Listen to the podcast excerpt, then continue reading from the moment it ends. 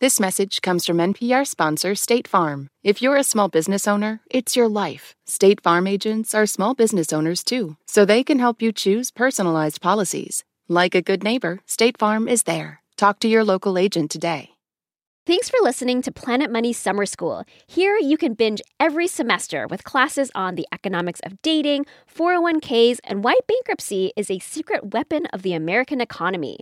But Planet Money is much more than just a summertime treat. In our regular podcast feed, you'll hear in depth stories about the role money plays in our lives twice a week, all year round. Just search Planet Money. And for a daily dose of bite sized econ news, check out our other podcast, The Indicator. This is Planet Money from NPR.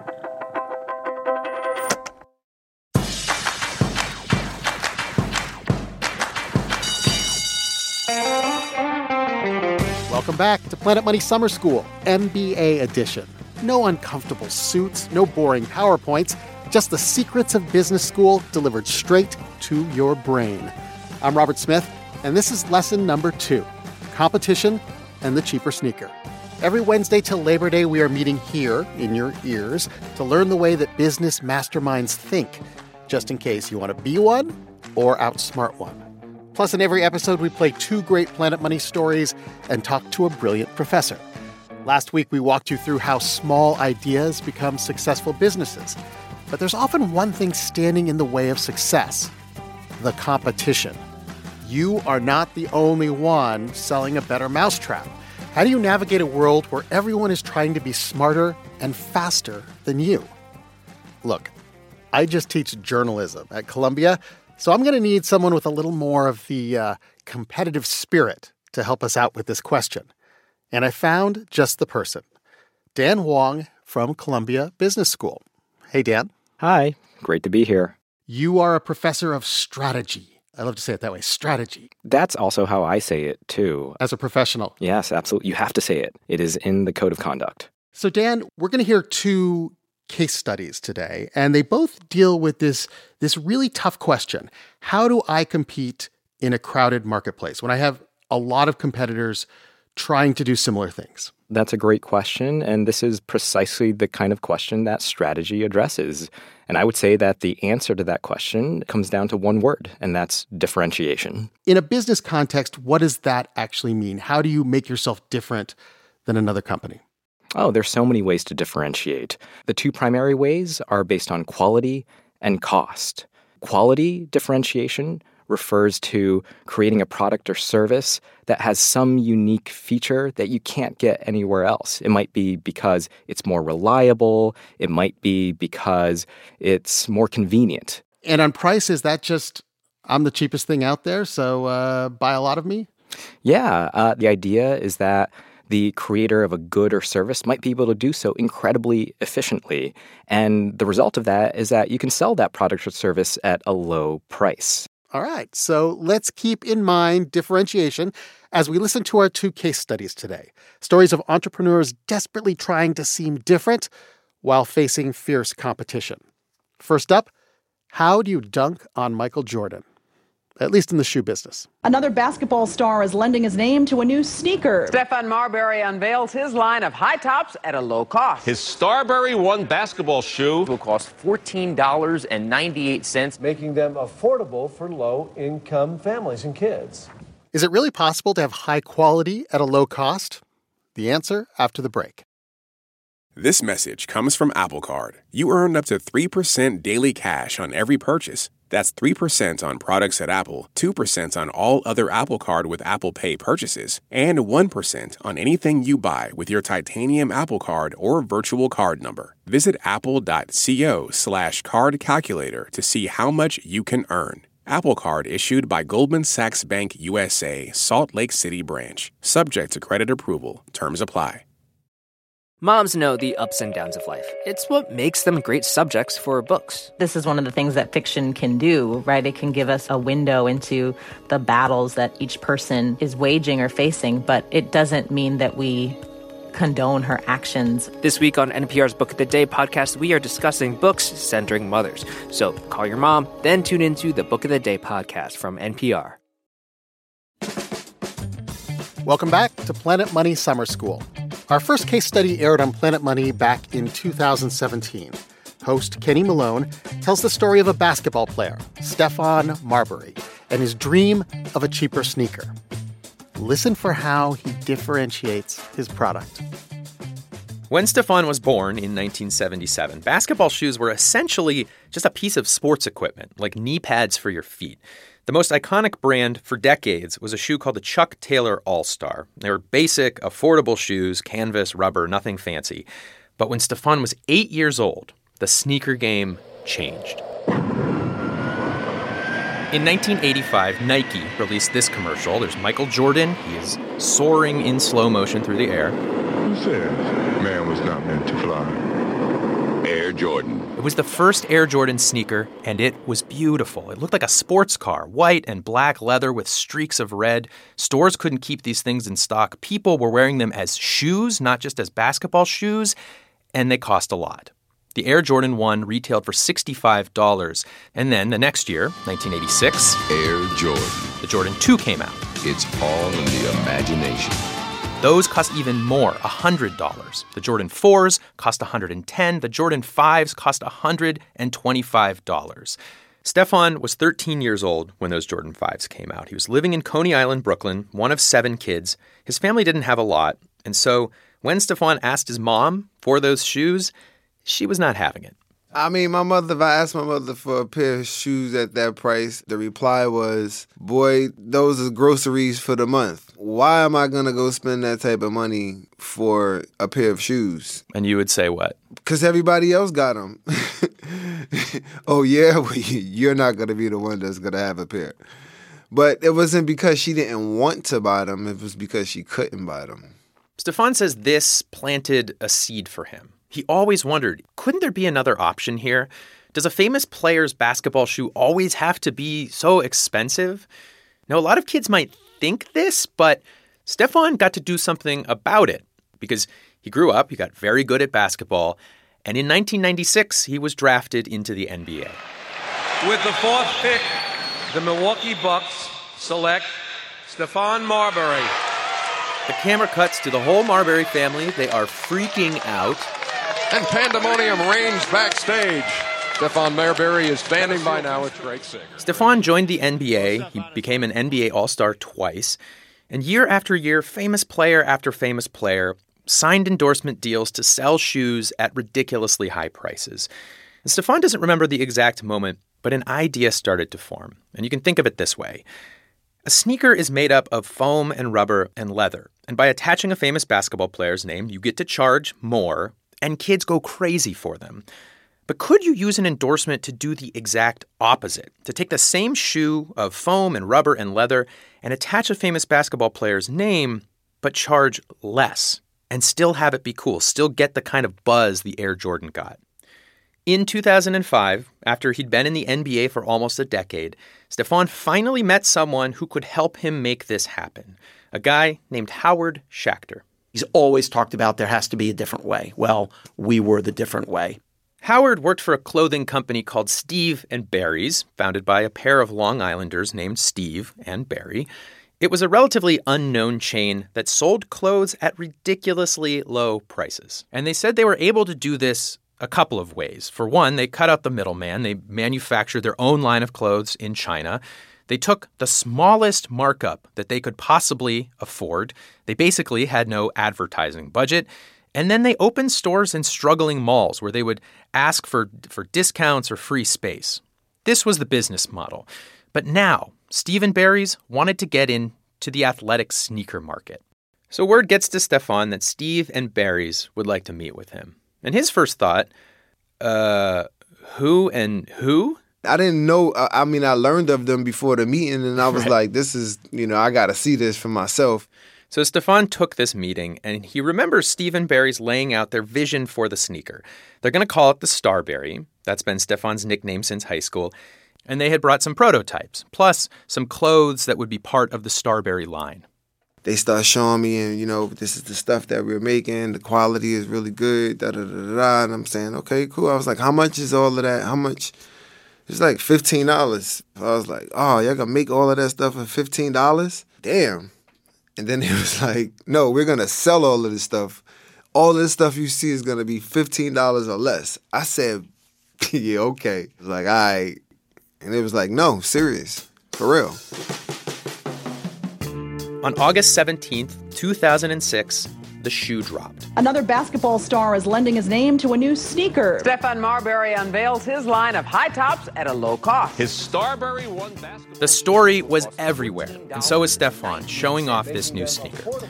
People seemed excited to see it, but over and over, the same question kept coming up. One question I might ask is Are you cutting corners at the production end? Because that's a sensitive issue. Not at all. Everybody thought if this costs $15, it cannot possibly be a good basketball sneaker. On Good Morning America, Diane Sawyer was worried about the bottom of the shoe. I, I was asking you, is this enough traction to play basketball in here? I mean, What the Starbury had was a price signaling problem. In the marketing and retail world, prices communicate so much information, especially in an aspirational market like athletics. So, when you go out and you buy a new golf club for a little bit more money, you're hoping that that is going to buy you performance. Like maybe your drive will be 10 yards longer or something.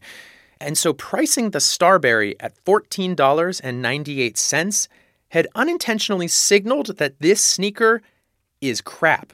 The fancy shoes are 10 times more money. Does that mean that they are 10 times better? Does that mean that the Starbury is 10 times worse? And what Stephon kept saying was if people would just try these things out, they would see that these are not 10 times worse. Before we talked, I went on eBay. so these shoes are 10 years old. They're my size.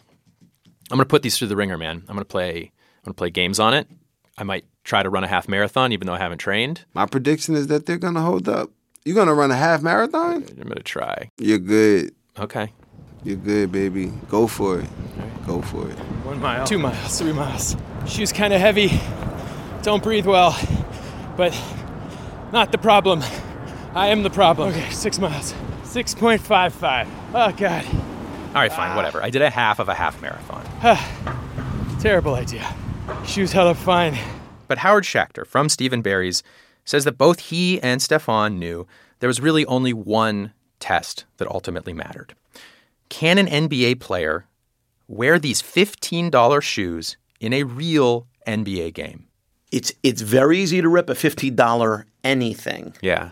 But if an NBA player can entrust their body to these, it's got to be good enough. It's got to be good enough. And then on November 1st, 2006, the day arrived. The first game of the season New York Knicks versus the Memphis Grizzlies. Opening tip. There's Stephon wearing the black version of the Starbury, the version he wore for away games. Howard Schachter remembers watching this. Enormous pride every time they showed him and you saw that logo. Say, wow, we actually, this little company nobody ever heard of, we we made it. We got this NBA star is wearing the sneaker we thought about on court. The game was going great. It was the third quarter. Stephon and the Knicks were leading by nine points. And then all of a sudden, I think Steph tripped or something. Oh, Stephon has turned his ankle. He's asking to come out of the game. I'm uh, I'm thinking it better not have been the shoe. Remember, he's playing in those reduced priced shoes. The, the wind is knocked out of me like, God forbid, the shoe ripped on court or it didn't hold the traction and he, and he slipped and tore his knee or something. You know, it's done. Stephon goes over to the bench. The game goes on without him, and somebody rushes over to look at his foot. And everyone is like, "Oh my god, let's hope it wasn't the shoe's fault." Like, like, like do you know what I'm talking about? Probably. Stephon was totally fine. He'd gotten kicked in the shin or something. Came back into the game, and honestly, he doesn't even remember it. You know, it's it's part of basketball. For the entire season, Stephon Marbury wore a $15 sneaker. Sales of the Starbury took off. Steve and Barry's expanded the line beyond just the basketball sneaker, and in total, over the next year and a half, they sold around 4 million pairs of Starbury sneakers. And Stephon, for his part, he earned around $8 million in royalties off of clothes and shoes. The experiment was a success. It had worked.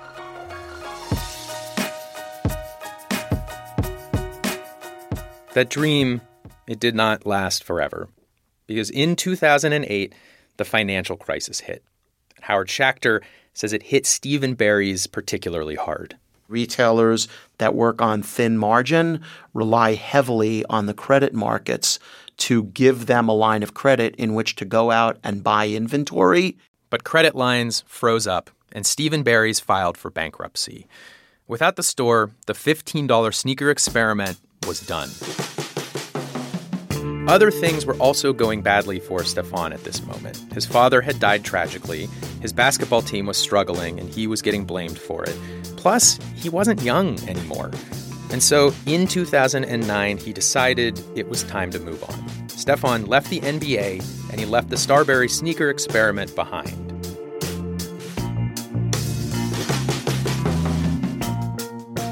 That was Planet Money's Kenny Malone in 2017. There is a coda to this story. Stephon Marbury had a second career playing in China, where he became a huge star again, and he even brought back the shoe for a while. But the idea of a brand name sneaker at a generic price did not catch on. These days, if you want a Starbury, you'll need to buy them used. After the break, we will bring back our professor and talk about what we MBA students can learn from a $15 shoe.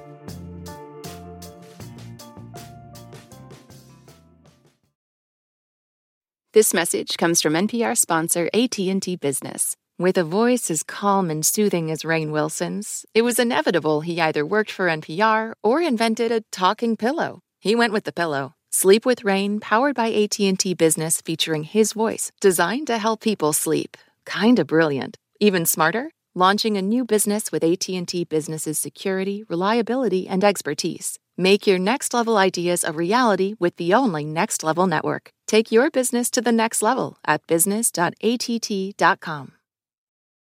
Humans are kind of overrated. Over on Shortwave, a science podcast, we're only kind of kidding. We're bringing you the wondrous world of animal science to your daily life. From queer animal love stories to songbird memories, we're showing you how critter knowledge informs human science. Listen now to Shortwave, a podcast from NPR. All right, all right, everybody, settle down, take your seats. Class is back in session, and Professor Dan Wang has been taking notes. Dan, Stephon, he took your advice. He tried to create something different, and he sold a decent amount of sneakers, but it never became an Air Jordan. It never really took off, and no one else has tried to do the same thing since. So, what is the challenge here?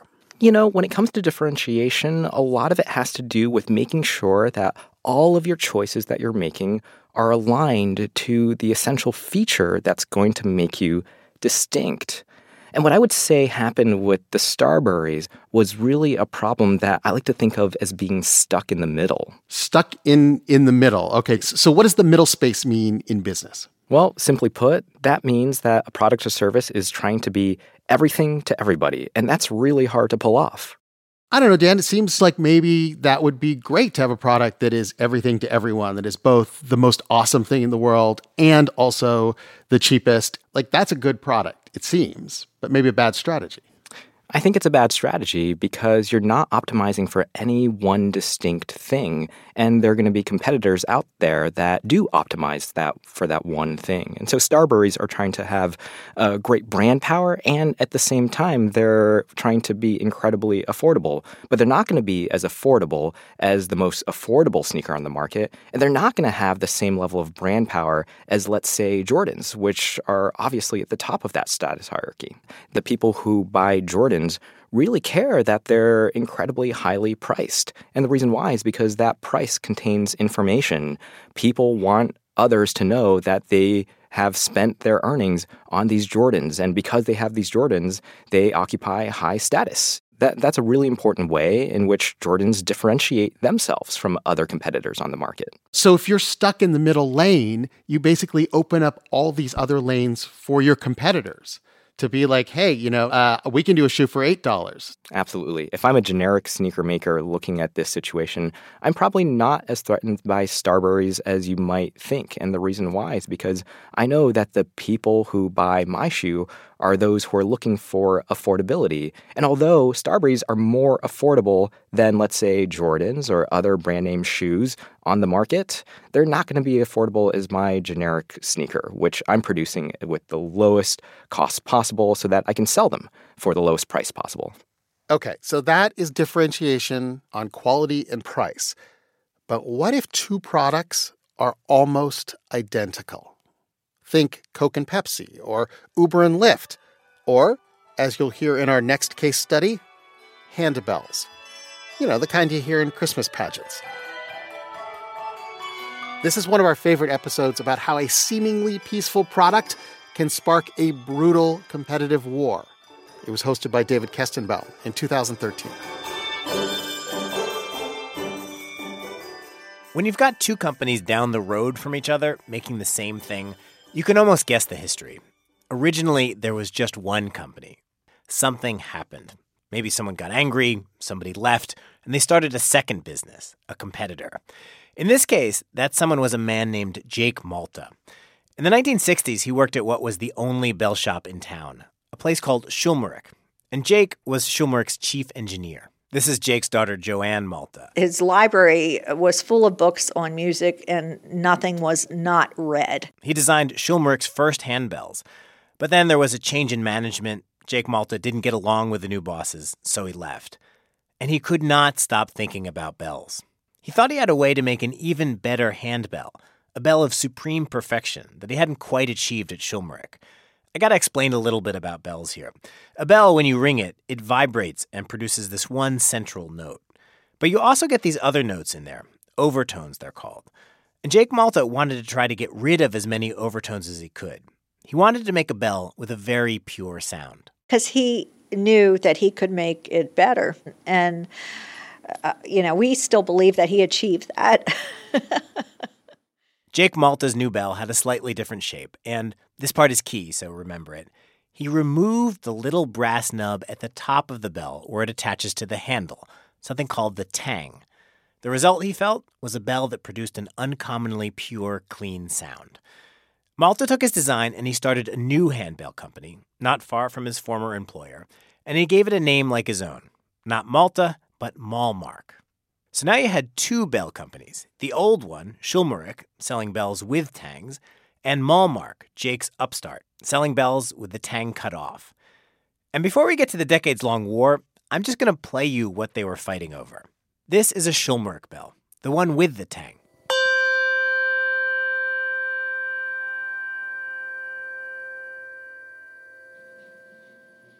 And this is a Malmark bell, Jake's new bell, with the tang cut off.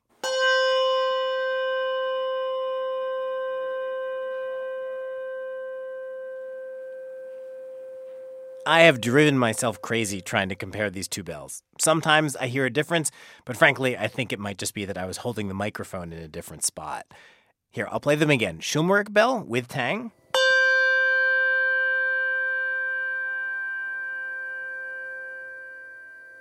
Malmark bell, no tang.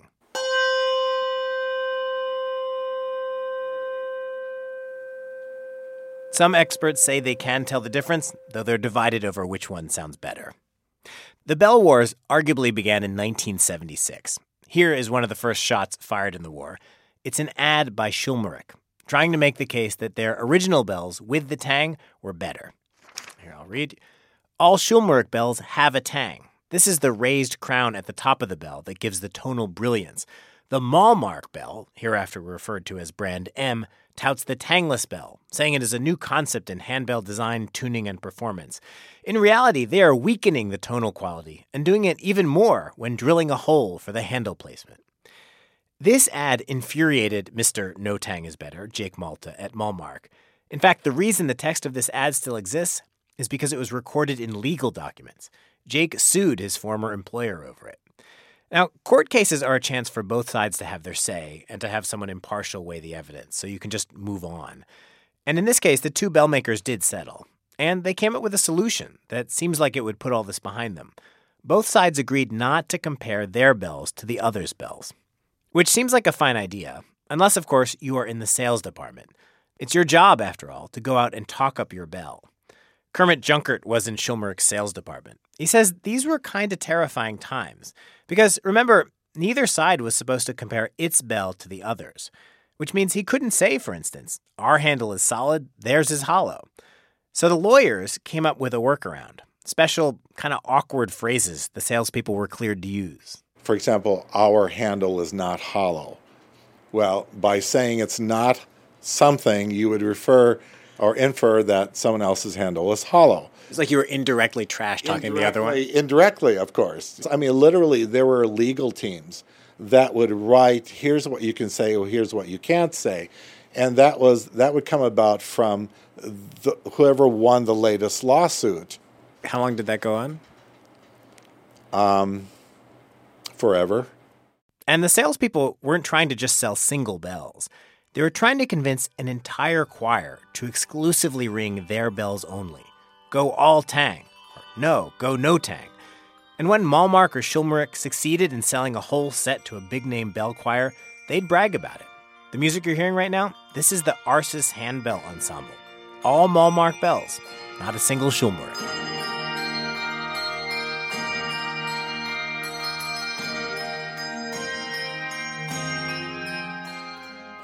I'd kind of imagine that the bell ringers, all those choir directors and teachers, would be kind of laughing at all this, or even be oblivious to it.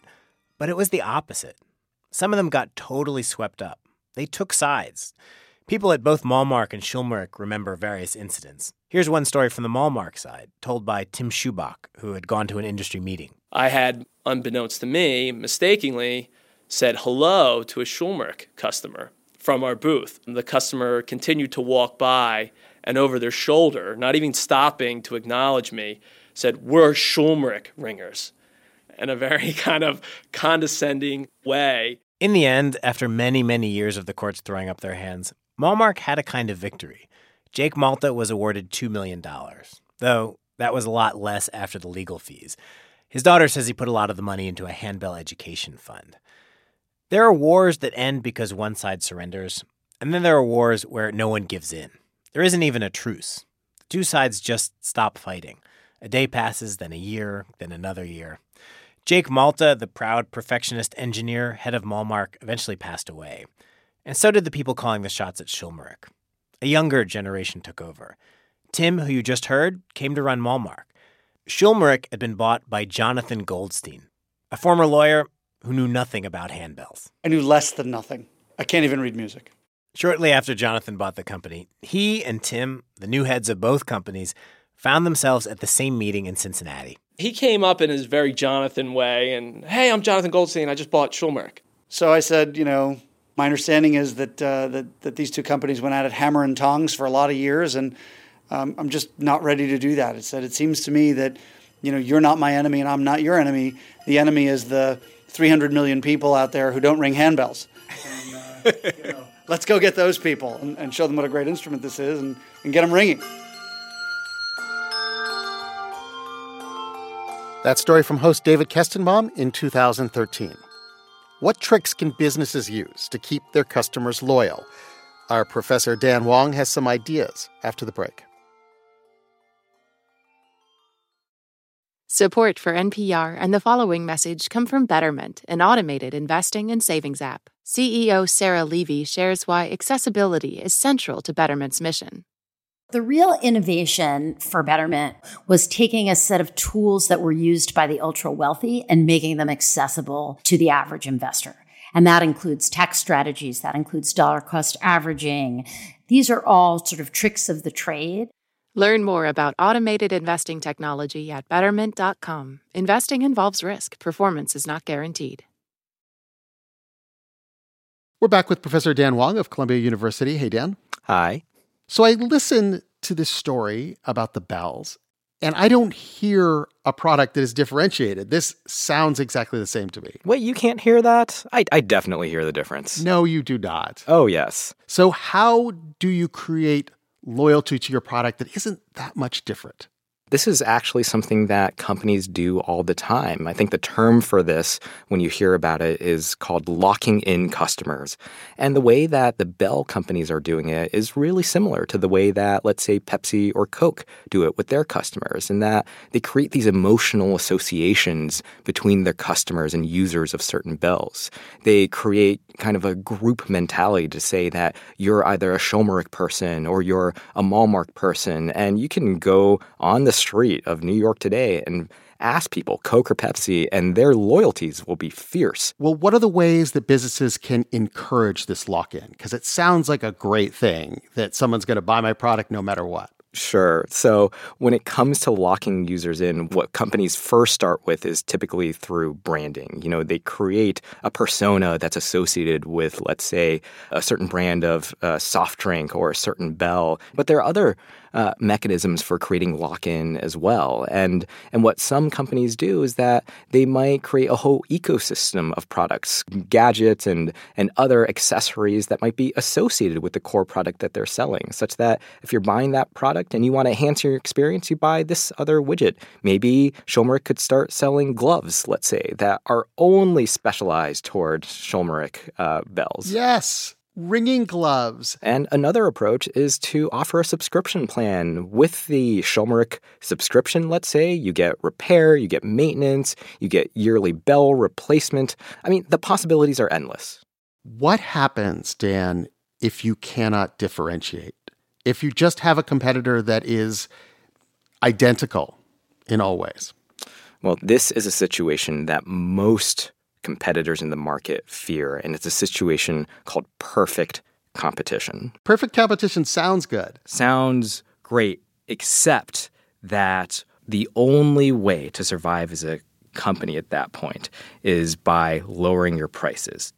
And so if you lower prices, then what your competitor will say is, oh, well, all I have to do is whenever those same consumers is to lower my prices. And by that point, you're each lowering your prices to the point where you have effectively destroyed all of the value in the industry. So you work for a business school that's supposed to be the uh, sort of temple to capitalism. And what you're telling me here is you should do anything possible not to compete. It's not so much about asking rivals not to compete, but it's really about asking them to avoid direct competition. It's actually about making choices that are really different that your competitor wouldn't even think to make those same choices as well. Thank you so much for joining us, Dan. It's been such a pleasure to be here. Oh, I didn't get to say the thing that I want to say about the Bell Wars. This episode really resonated with me. You know, because of bells. No. That was pretty good.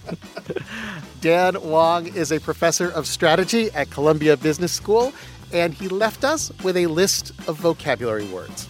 The main concept differentiation. Offer your customers something of value that your competitors don't have.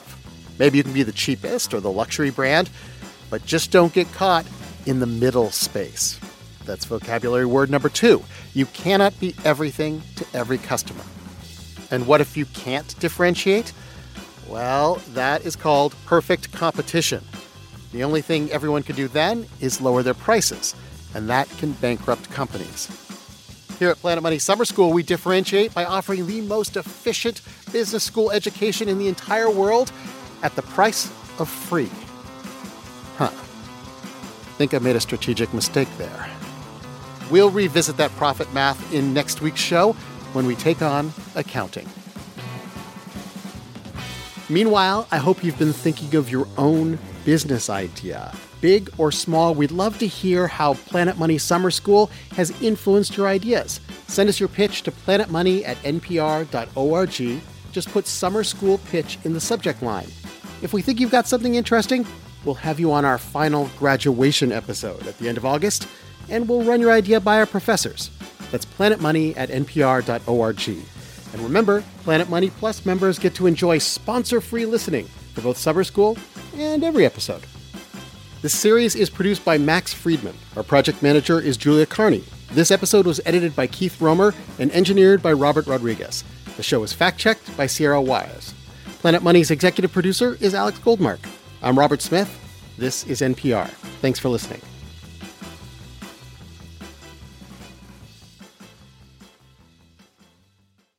Support for this NPR podcast and the following message come from ezCater, committed to helping companies solve food. From employee meal plans to on site staffing to concierge ordering support. With corporate accounts, nationwide restaurant coverage, and payment by invoice. ezCater.com. This message comes from NPR sponsor Greenlight. Want to teach your kids financial literacy? With Greenlight, kids and teens use a debit card of their own, while parents can keep an eye on kids' spending and savings in the app. Get your first month free at greenlight.com/npr. I'm Rachel Martin. You probably know how interview podcasts with famous people usually go. There's a host, a guest, and a light Q&A. But on Wildcard, we have ripped up the typical script. It's a new podcast from NPR where I invite actors, artists, and comedians to play a game using a special deck of cards to talk about some of life's biggest questions. Listen to Wildcard wherever you get your podcasts, only from NPR.